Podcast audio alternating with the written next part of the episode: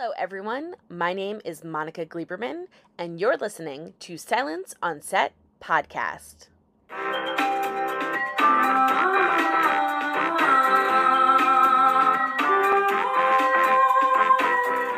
Today we sat down with the cast of The Boys to talk all things season three. So first up is Eric Kripke and Karl Urban. Eric, one thing I noticed is every single season of The Boys gets crazier and crazier. Do you feel a lot of pressure or do you put pressure on yourself to constantly up the ante to keep fans interested and just keep the chaos coming? I actually don't. Uh, we, we never try to play the game of like topping ourselves because I think, you know, I think it never leads to like a really creatively rich or fertile direction because you're only thinking about steps and and and and not about the characters. So what I always say in the room is is the mandate is like don't try to go bigger, try to go deeper. And like what's a new aspect of all of these characters that we haven't seen yet, which gets that every season has to get you even closer to the core of who they are. And that's really challenging because you got to come up with new you got to keep finding stuff that's even deeper than the thing you did the season before. Um, but if you once you find that, uh, then you say, okay, what's the best way to dramatize that in this insane world that the show takes place in? And then that just kind of inevitably leads to these bananas moments. Um, I really swear to God, don't try to have it be b- bigger. It just kind of, I think the deeper you go into these characters and the more, you know, extreme their emotions are, it, it just when you dramatize them, it just results in these like batshit moments. Eric, obviously, we were all super excited that Jensen Ackles got announced to be playing Soldier Boy. Obviously, you guys worked together on Supernatural. Were you holding Soldier Boy for Jensen? Was that always the plan to have him play that character? Uh, how long have I been waiting? Uh, about 15 years. And uh, uh, no, I mean, you know, look, obviously, uh, uh, I love Jensen, and um, not sure if you've heard or not, but I worked with him for a minute. so I just knew you know, like I, I put Jensen through when you do that many seasons of a TV show, um, you just you put him through every possible emotional permutation, you know, and one of the things I love about Jensen is how adept he is at every single thing you throw at him. Um, he can be emotional, he can be scary, he can be funny, he can be charming, he can be sweet, uh, and because because of that, you it it it allowed me to put all of those colors into Soldier Boy because um, Soldier Boy needed to be all of those things, and so it, it's fun. It's like it takes you like you know it, it, always takes you a minute as like the the writers and the actors are kind of feeling each other out to really start writing like oh okay I'm like it starts to meld into one beautiful thing. Um, and I think that's what we're doing with all the boys' characters right now. So it was nice to have a new character show up and for me to immediately be able to do that instead of having to sort of go through that same process of discovery.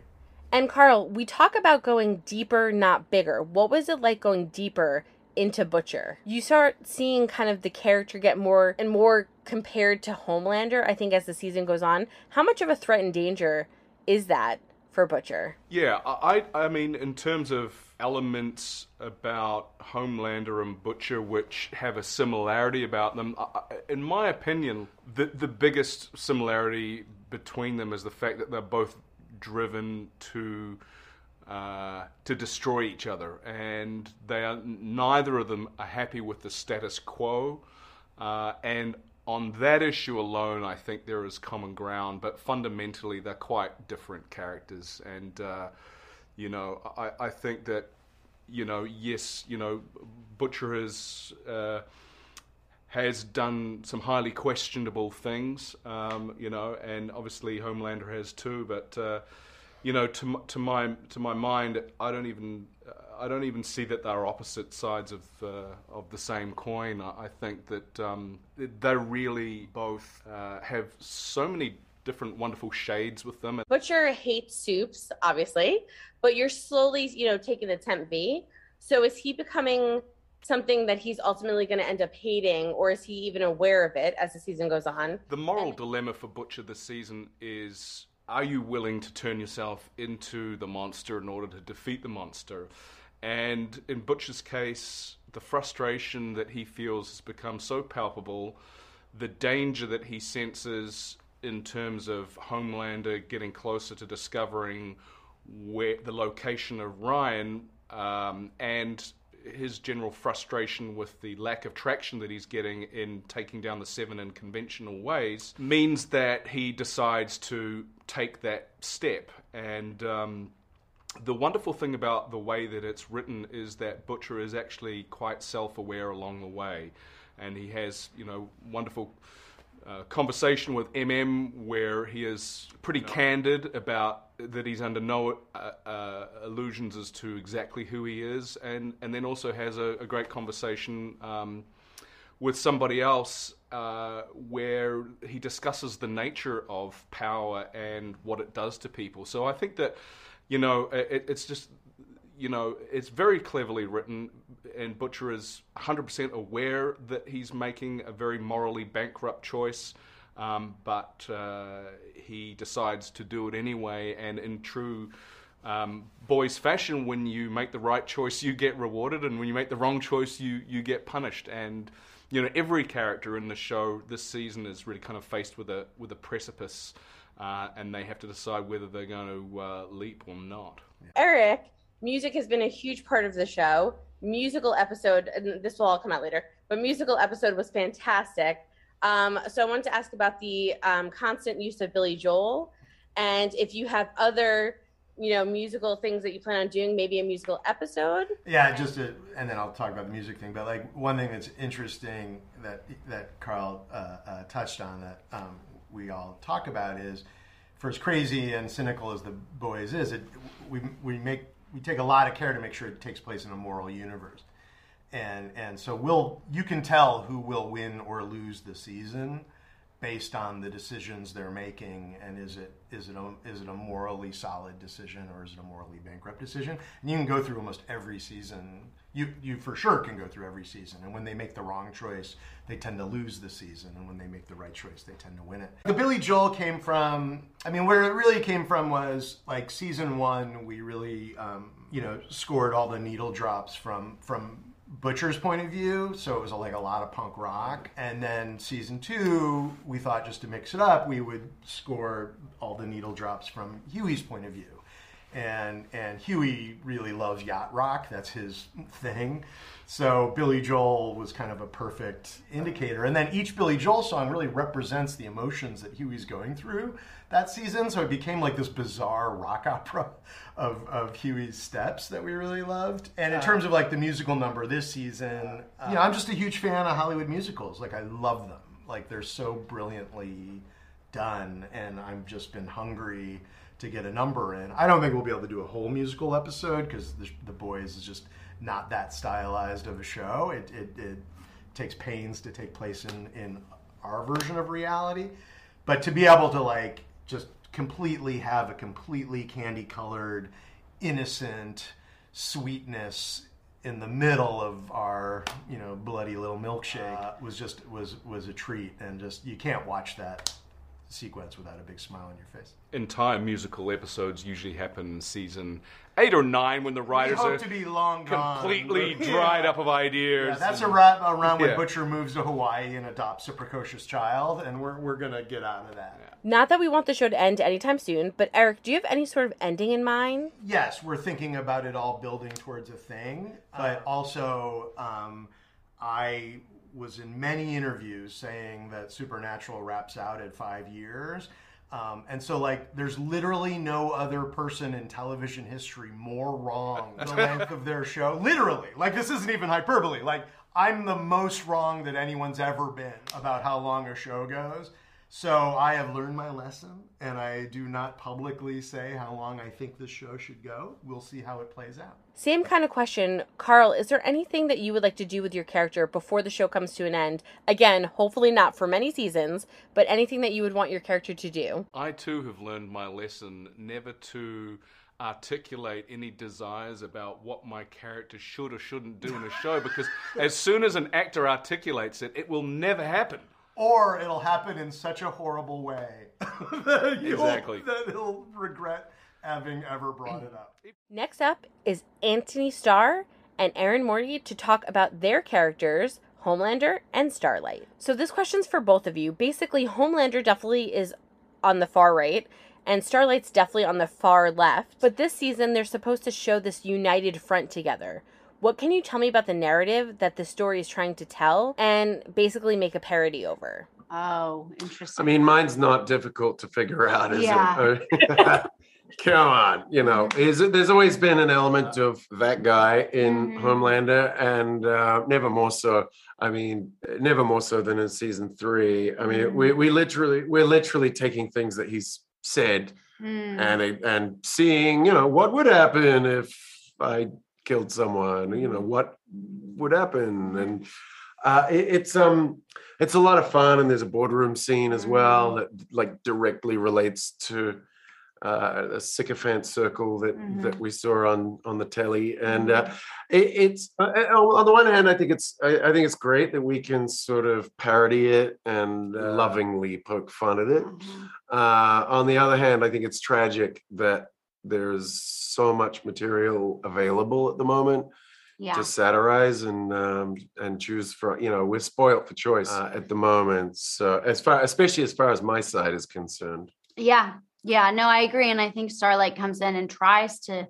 shake things up because things are so mm-hmm. corrupt and so many of the aspects of Vought are so antiquated and sexist and even the feminist press junket they had in the last season was so exhibitive and obligatory.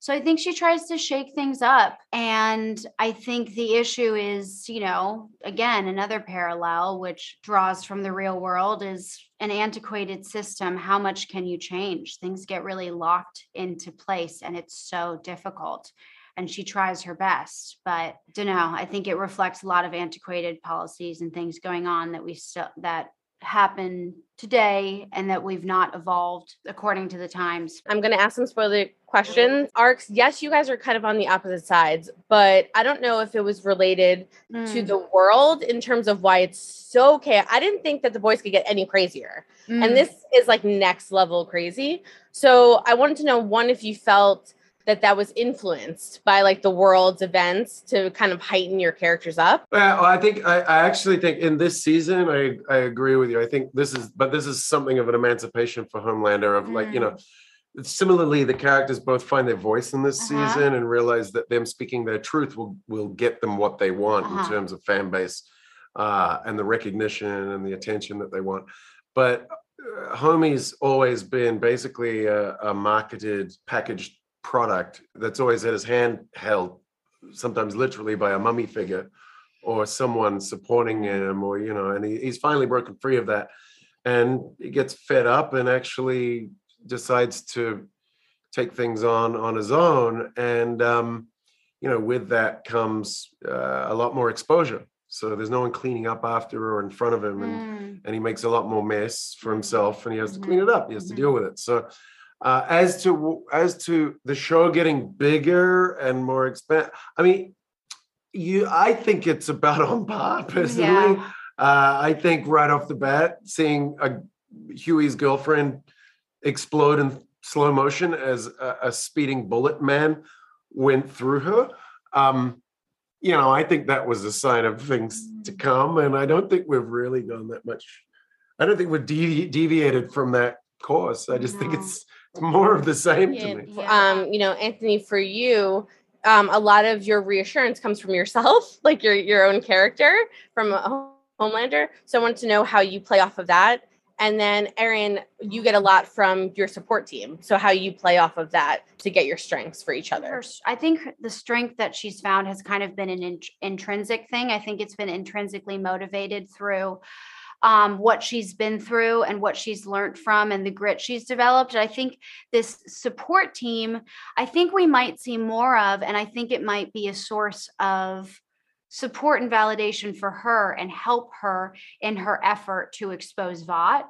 But I do think that that her her growing strength this season, confidence, etc., her voice, um, and her ultimate decision to be honest is is an intrinsically motivated evolution that's just been developed over the past couple of seasons and as a result of integrated lessons. Also, for the both of you, obviously everyone's going to be talking about Herogasm.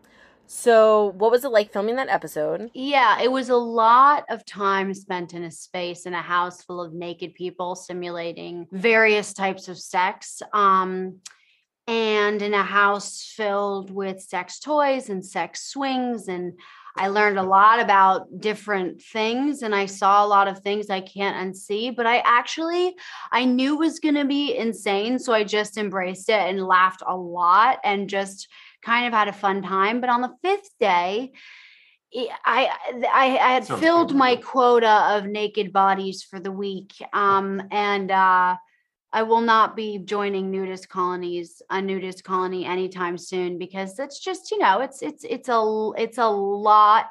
Antony, it felt like Homelander when he was shouting out about how safe it is to go outside and it's safe to go to rallies. It's almost like a surrogate for going outside and living your life during COVID. What was it like filming that scene and kind of dealing with the parallels of what's going on in the real world versus kind of what he's saying on television. The irony wasn't lost. Uh, mm-hmm. We were in the longest lockdown in human history up in mm-hmm. Toronto, so so it didn't it didn't go unnoticed. They're saying mm-hmm. one thing, doing another in real life. But look, I mean, what it, my guy is. Uh, he's never really doing the right thing, is he? He's always doing mm. the wrong thing. I, I never. I mean, according to himself, it's always the right thing. There's very few people uh, or characters actually mm-hmm. that do anything um, because they think it's the wrong thing is you know they they they're doing what they believe is the right thing so mm-hmm. so it's always fun to to say and do the stupid things that he says and does mm-hmm. and next up to talk about their characters is Chace Crawford, who plays the Deep, and Claudia Doumit, who plays Victoria. So this is kind of for both of you. The characters go through a ton of development throughout the series for Deep, it's kind of like redemption, and for Vicky, it's kind of like the love of her daughter.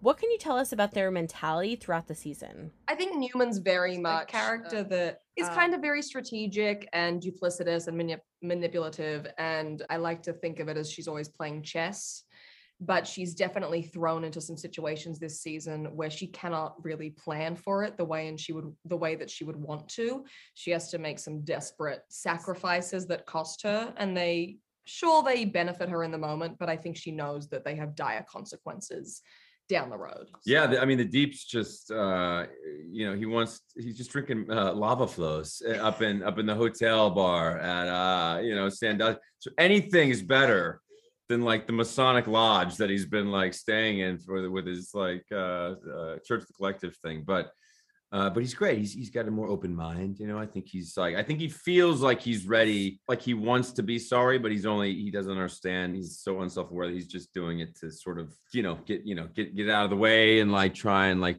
see guys like I'm I'm I'm I'm good, right? I'm sorry, right? So he's like trying to be sorry just to to get back in people's good graces, get back in the seven and be like on the A team again. You know what I mean? And back with kind of under Homelander's wing, and he's willing to literally do anything to to to to maintain that and get back there. Kind of similar, but building on that.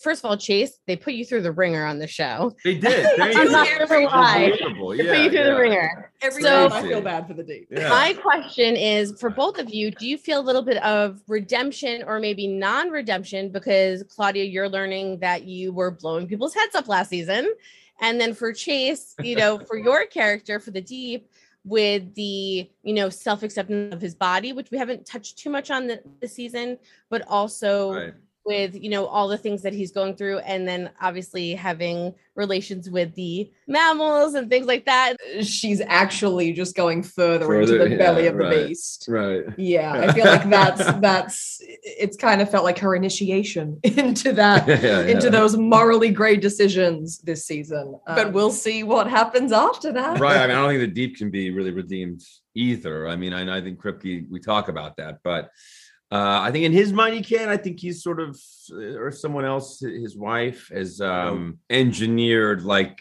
the the like the, the memoir book promotional tour as sort of like you know to to sort of like Trojan horse his like redemption tour and like be like, I'm sorry, right? And like, you know, I want to be back. Like, I'm good, right? We're all good. So I think I think she see, you know, she's like a bit of an opportunist that's trying to use that to sort of get him back in there and like shove him back in there so she, so they can all benefit. Uh, and really, he just wants like validation. He just wants to be like back with the guys and girls and like hang out and be accepted. You know, have that like be validated again by by being back there. And uh, and that's where he's at. Yeah, and he's super desperate to stay there. Chace, what was it like to film the Herogasm episode? And for Claudia, as a relative newcomer to the series, what shocked you the most about the season? I mean, the gore I'm okay with. I'm oddly used to having um, fake blood shot at me at work now, so we're all good there. Um, but for this season, watching it because we got to watch it in Paris on a big screen right uh, a week ago with fans, with fans, great. which was amazing. But the first 15 minutes of the sh- of yep. episode one is probably the answer I'm going to give here. and I I think that's a great answer. And I agree with that answer. Yeah, I think that was probably the most insane thing of, of anything, like of any of the moments, which there are a plenty. But like, uh they yeah. start with a bang. Yeah, yeah, yeah, yeah. They, they Very large. Right out the gate. Yeah, right the down squeamish the moment. The barrel. Right down the barrel. The gun, That's yeah. the belly of the beast. Oh man, Sorry. but I, but I know you guys about, about Herogasm. I mean, fortunately, I didn't have to. I wasn't thrown into you know too much of that. I mean, I had my own my own little thing, but I did have to shoot a few of the things at the top. And I remember just working with two of the actors, and then and then it was like in the morning time. To, anyway, I remember walking through and seeing like the detritus of like what had been going on, like all this shit. I'm like, what? It's like you came after a murder scene. What is this? Yeah, yeah, yeah. It's like just things are shiny and like there's like liquid and smoke and it's like, oh god. But I did I did have to shoot the scene that we shot uh with with with Starlight in the aquarium room. And I like, I think the first take I was like trying to do it, and I was like, whoa! It was like I, I, I completely stopped, and I realized like they had a slice of a background window in a pool. and There was just a bunch of naked people in there, like as background in our, in my scene. But I didn't realize. I was like, holy shit! Like, what do we? What what is that? And then I was like, okay, we got to reset. I was cracking up, and then we then I realized what we were doing. We, we, we kept it going. But I guess Jensen and Jack had had a lot of a lot of fun stories there. Yeah. I just so, had a lot of periphery stuff. There was yeah, just like a lot of exactly. mystique around that episode. Everyone was like, "Oh my god, have you been to Herogasm?" yeah. Like every it was like oh god, it was like a yeah. fucked up Disneyland. I was like, "I want to go. What's happening?" uh, and again, for both of you, your characters are between a fine line between good and bad. But Chace, a lot of times your character often gives us a lot of comic relief. Yet you both make us feel very sympathetic for your characters at times. Is that something difficult when you're reading a script to prepare for? I mean, I think it's really easy to, to say the word villain in places or like bad or good. And I, I think these characters, I'm I'm just always weary of of saying that because right. they life isn't like that or the world's not no, really like and, and these are people and they're going through many different things but the show and the writing i feel like it's it's in there like they allow us to do these really interesting weird things. I mean, for me, like one of the things in season one at the end, you know, we sort of Eric calls it the Britney moment where he like is drunk and breaks down and shaves his head. Like it is such a weird thing, but you see, and as an audience, he's by him, he's by himself. You see this like kind of breakdown moment, which is really interesting because that's kind of how he really, really is, and he sort of sheds that that veneer, but he's also, you know, just very deeply. Ins- I keep doing it deeply insecure deeply. and and and it needs to be validated. So yeah, so can you be both those things? Can you be an asshole like he uh, and, and, and, assault someone like he did in, in one episode, but also yeah. try and save a dolphin and like have like a weird romantic relationship with sea. Yeah. It's like so bizarre and like they deal with the tonal shifts so well, but uh, I don't really think you know it's all gray. It's- Thank you guys so much for everything. We really appreciate it. Love the show. Looking forward to everyone seeing it, and just congratulations on season three. Make sure you guys stay tuned because we have more to come, including a bonus podcast with more content from the cast of The Boys. So don't forget to hit that subscribe button, stay tuned to our Twitter account, and look out soon because we'll also be releasing video from our interviews. Thank you guys so much. Hope you enjoyed it.